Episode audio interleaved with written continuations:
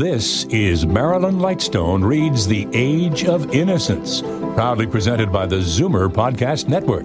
Now, without further ado, here is Marilyn to read us The Age of Innocence, Edith Wharton's 1920 Pulitzer Prize winning masterpiece.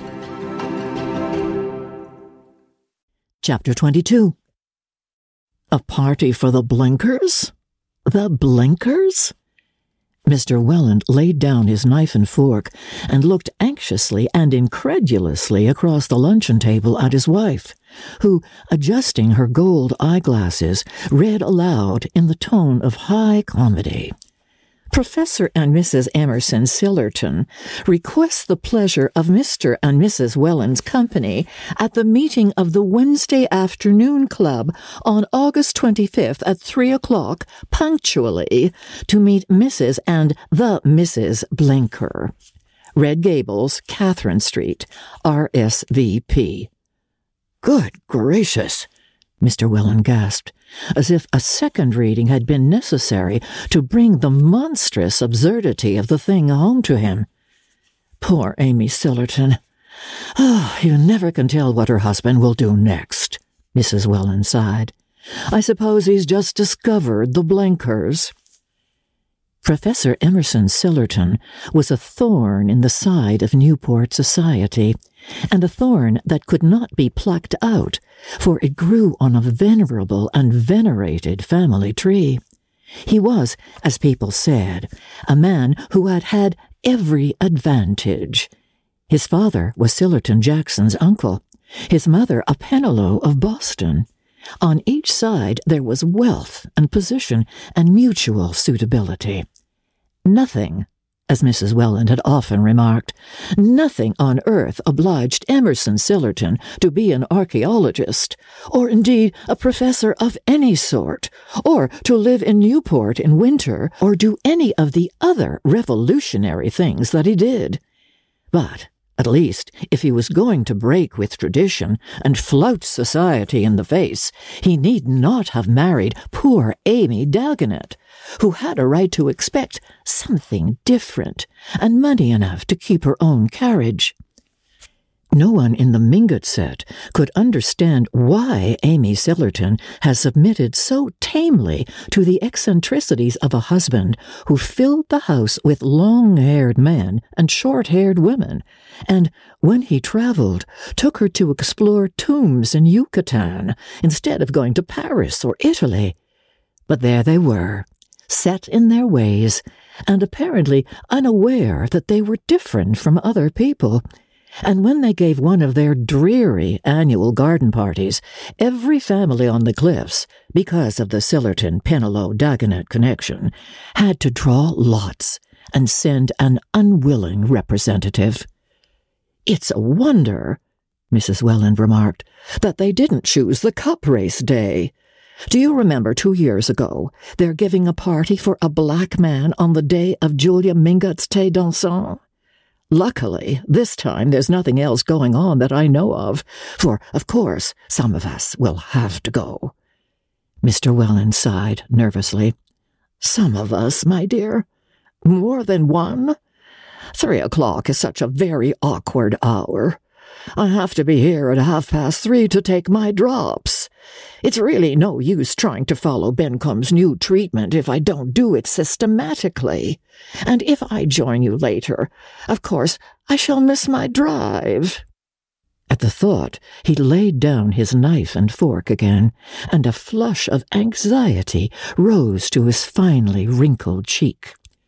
There's no reason why you should go at all, my dear, his wife answered, with a cheerfulness that had become automatic.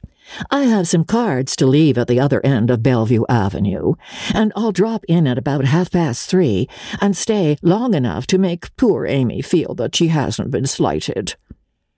She glanced hesitatingly at her daughter.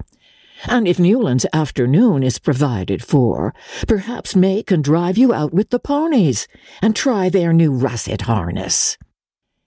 It was a principle in the Welland family that people's days and hours should be what Mrs. Welland called provided for. The melancholy possibility of having to kill time especially for those who did not care for whist or solitaire, was a vision that haunted her as the spectre of the unemployed haunts the philanthropist. Another of her principles was that parents should never, at least visibly, interfere with the plans of their married children and the difficulty of adjusting this respect for May's independence with the exigency of Mr. Welland's claims could be overcome only by the exercise of an ingenuity which left not a second of Mrs. Welland's own time unprovided for. Of course I'll drive with Papa. I'm sure Newland will find something to do, May said, in a tone that gently reminded her husband of his lack of response. It was a cause of constant distress to Mrs. Welland that her son in law showed so little foresight in planning his days. Often already, during the fortnight that he had passed under her roof, when she inquired how he meant to spend his afternoon, he had answered paradoxically, Oh, I think for a change I'll just save it instead of spending it. And once, when she and May had had to go on a long postponed round of afternoon calls, he had confessed to having lain all the afternoon under a rock on the beach below the house. Newland never seems to look ahead, Mrs. Welland once ventured to complain to her daughter, and May answered serenely, No, but you see it doesn't matter, because when there's nothing particular to do, he reads a book. Ah, yes, like his father, Mrs. Welland agreed, as if allowing for an inherited oddity, and after that the question of Newland's unemployment was tacitly dropped. Nevertheless, as the day for the Sillerton reception approached, May began to show a natural solicitude for his welfare, and to suggest a tennis match at the Chiverses, or a sail on Julius Beaufort's cutter as a means of atoning for her temporary desertion. I shall be back by six, you know, dear. Papa never drives later than that. And she was not reassured till Archer said that he thought of hiring a runabout and driving up the island to a stud farm to look at a second horse for her brougham. They had been looking for this horse for some time, and the suggestion was so acceptable that May glanced at her mother as if to say, You see, he knows how to plan his time out as well as any of us.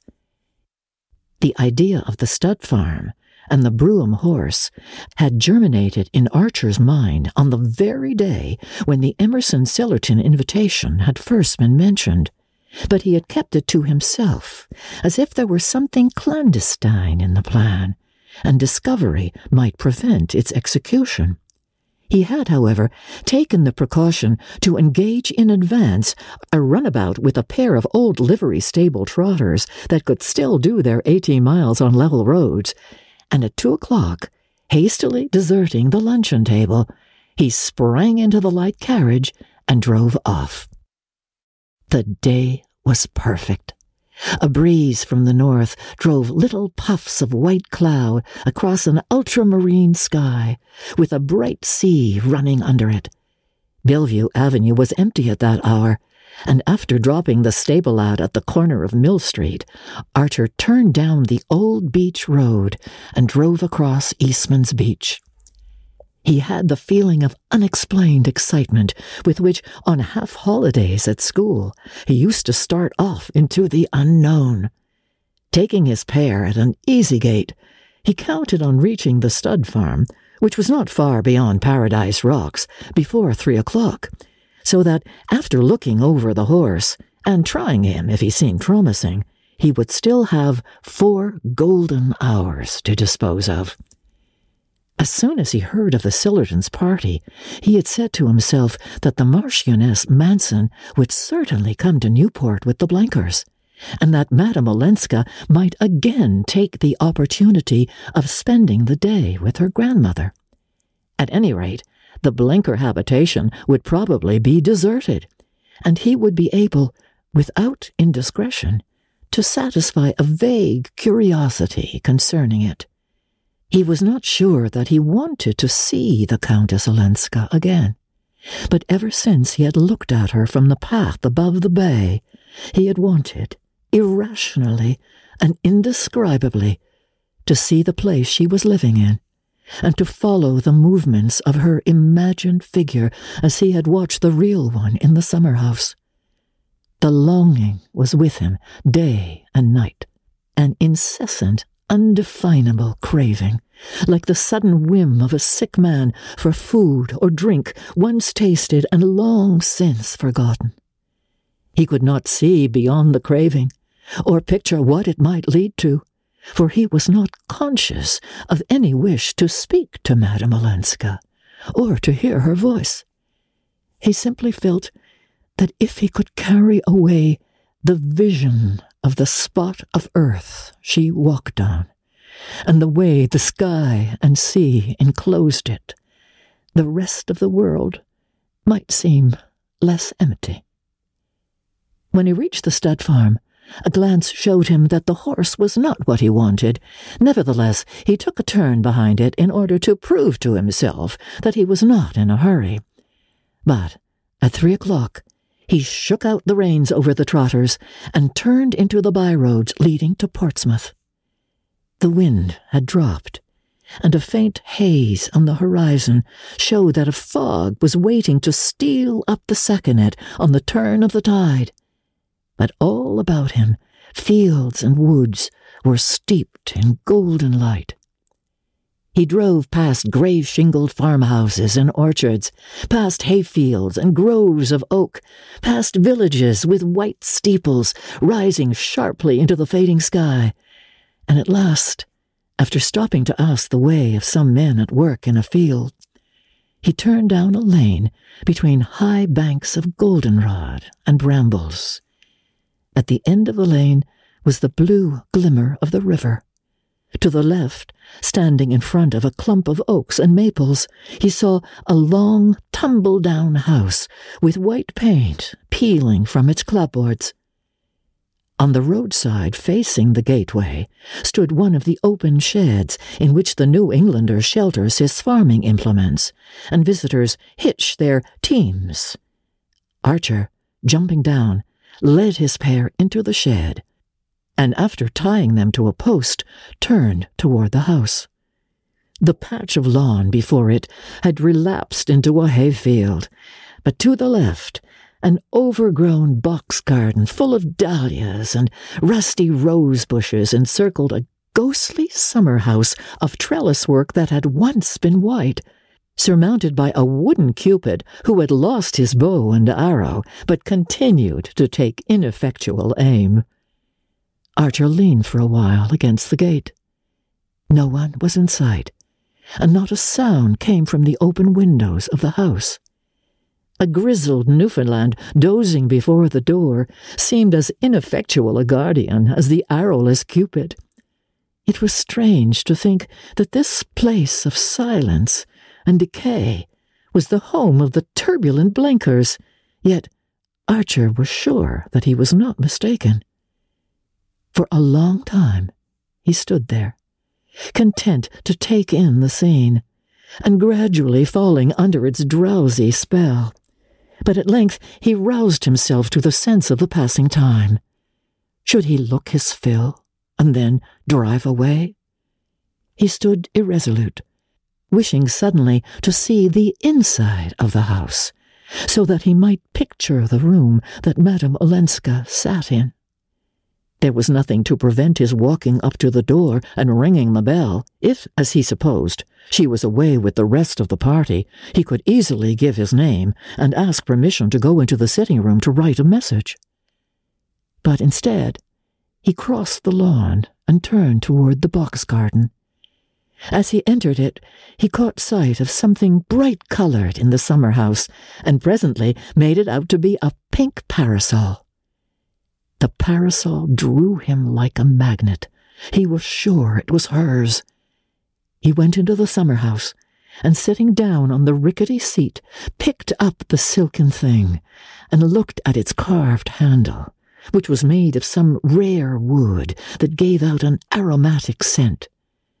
Archer lifted the handle to his lips. He heard a rustle of skirts against the box, and sat motionless, leaning on the parasol handle with clasped hands and letting the rustle come nearer without lifting his eyes. He had always known that this might happen. Oh, Mr. Archer! exclaimed a loud young voice, and looking up, he saw before him the youngest and largest of the Blenker girls, blonde and blousy in bedraggled muslin. A red blotch on one of her cheeks seemed to show that it had recently been pressed against a pillow, and her half awakened eyes stared at him hospitably, but confusedly. Gracious! Where did you drop from? I must have been sound asleep in the hammock.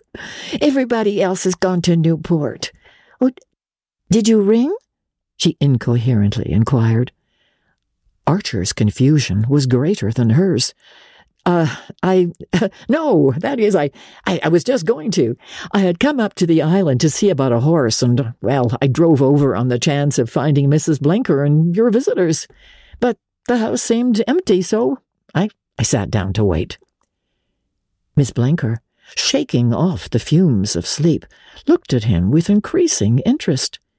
The house is empty. Mother's not here, or the Marchioness, or anybody but me. Her glance became faintly reproachful. Didn't you know that Professor and Mrs. Sillerton are giving a garden party for Mother and all of us this afternoon? It was too unlucky that I couldn't go, but oh, I've had a sore throat, and, and Mother was afraid of the drive home this evening. Did you ever know anything so disappointing? Of course, she added gaily, I shouldn't have minded half as much if I'd known you were coming. Symptoms of a lumbering coquetry became visible in her, and Archer found the strength to break in. But Madame Olenska, has she gone to Newport too? Miss Blenker looked at him with surprise. Madame Olenska? What, didn't you know she'd been called away? Called away? Oh, my best parasol! I lent it to that goose of a Katy because it matched her ribbons, and the careless thing must have dropped it here. We Blenkers are all like that, real bohemians.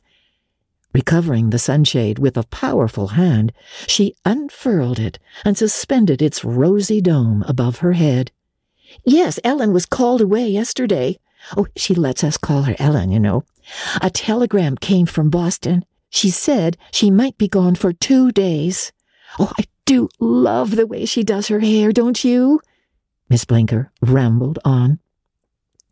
Archer continued to stare through her as though she had been transparent. All he saw was the trumpery parasol that arched its pinkness above her giggling head. After a moment, he ventured, You you don't happen to know why Madame Olenska went to Boston? I hope it was not on account of bad news. Miss Blenker took this with a cheerful incredulity. Oh, I don't believe so. She didn't tell us what was in the telegram. I think she didn't want the Marchioness to know. Oh, she's so romantic looking, isn't she? Doesn't she remind you of Mrs. Scott Siddons when she reads Lady Geraldine's courtship? Did you never hear her? Archer was dealing hurriedly with crowding thoughts. His whole future seemed suddenly to be unrolled before him, and passing down its endless emptiness, he saw the dwindling figure of a man to whom nothing was ever to happen. He glanced about him at the unpruned garden, the tumble-down house, and the oak grove under which the dusk was gathering. It had seemed so exact exactly the place in which he ought to have found Madame Olenska. And she was far away. And even the pink sunshade was not hers. He frowned and hesitated. You don't know, I, I suppose. Well, I shall be in Boston tomorrow if, if I could manage to, to see her.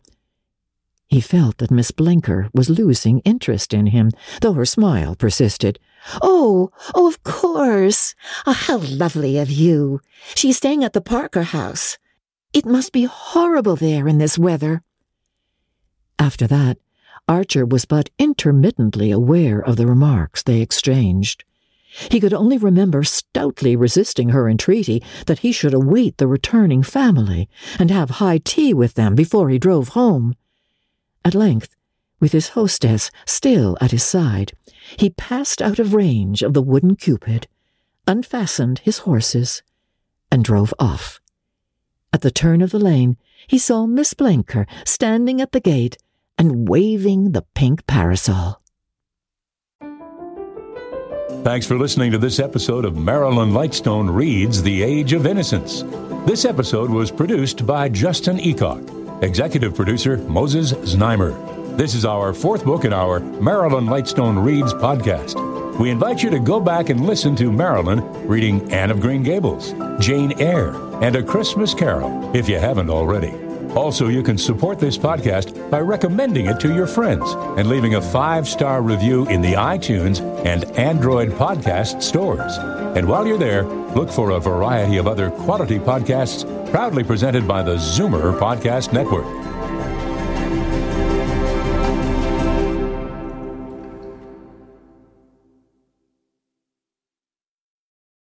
This podcast is proudly produced and presented by the Zoomer Podcast Network, home of great podcasts like Marilyn Lightstone Reads, Idea City on the Air, and The Garden Show.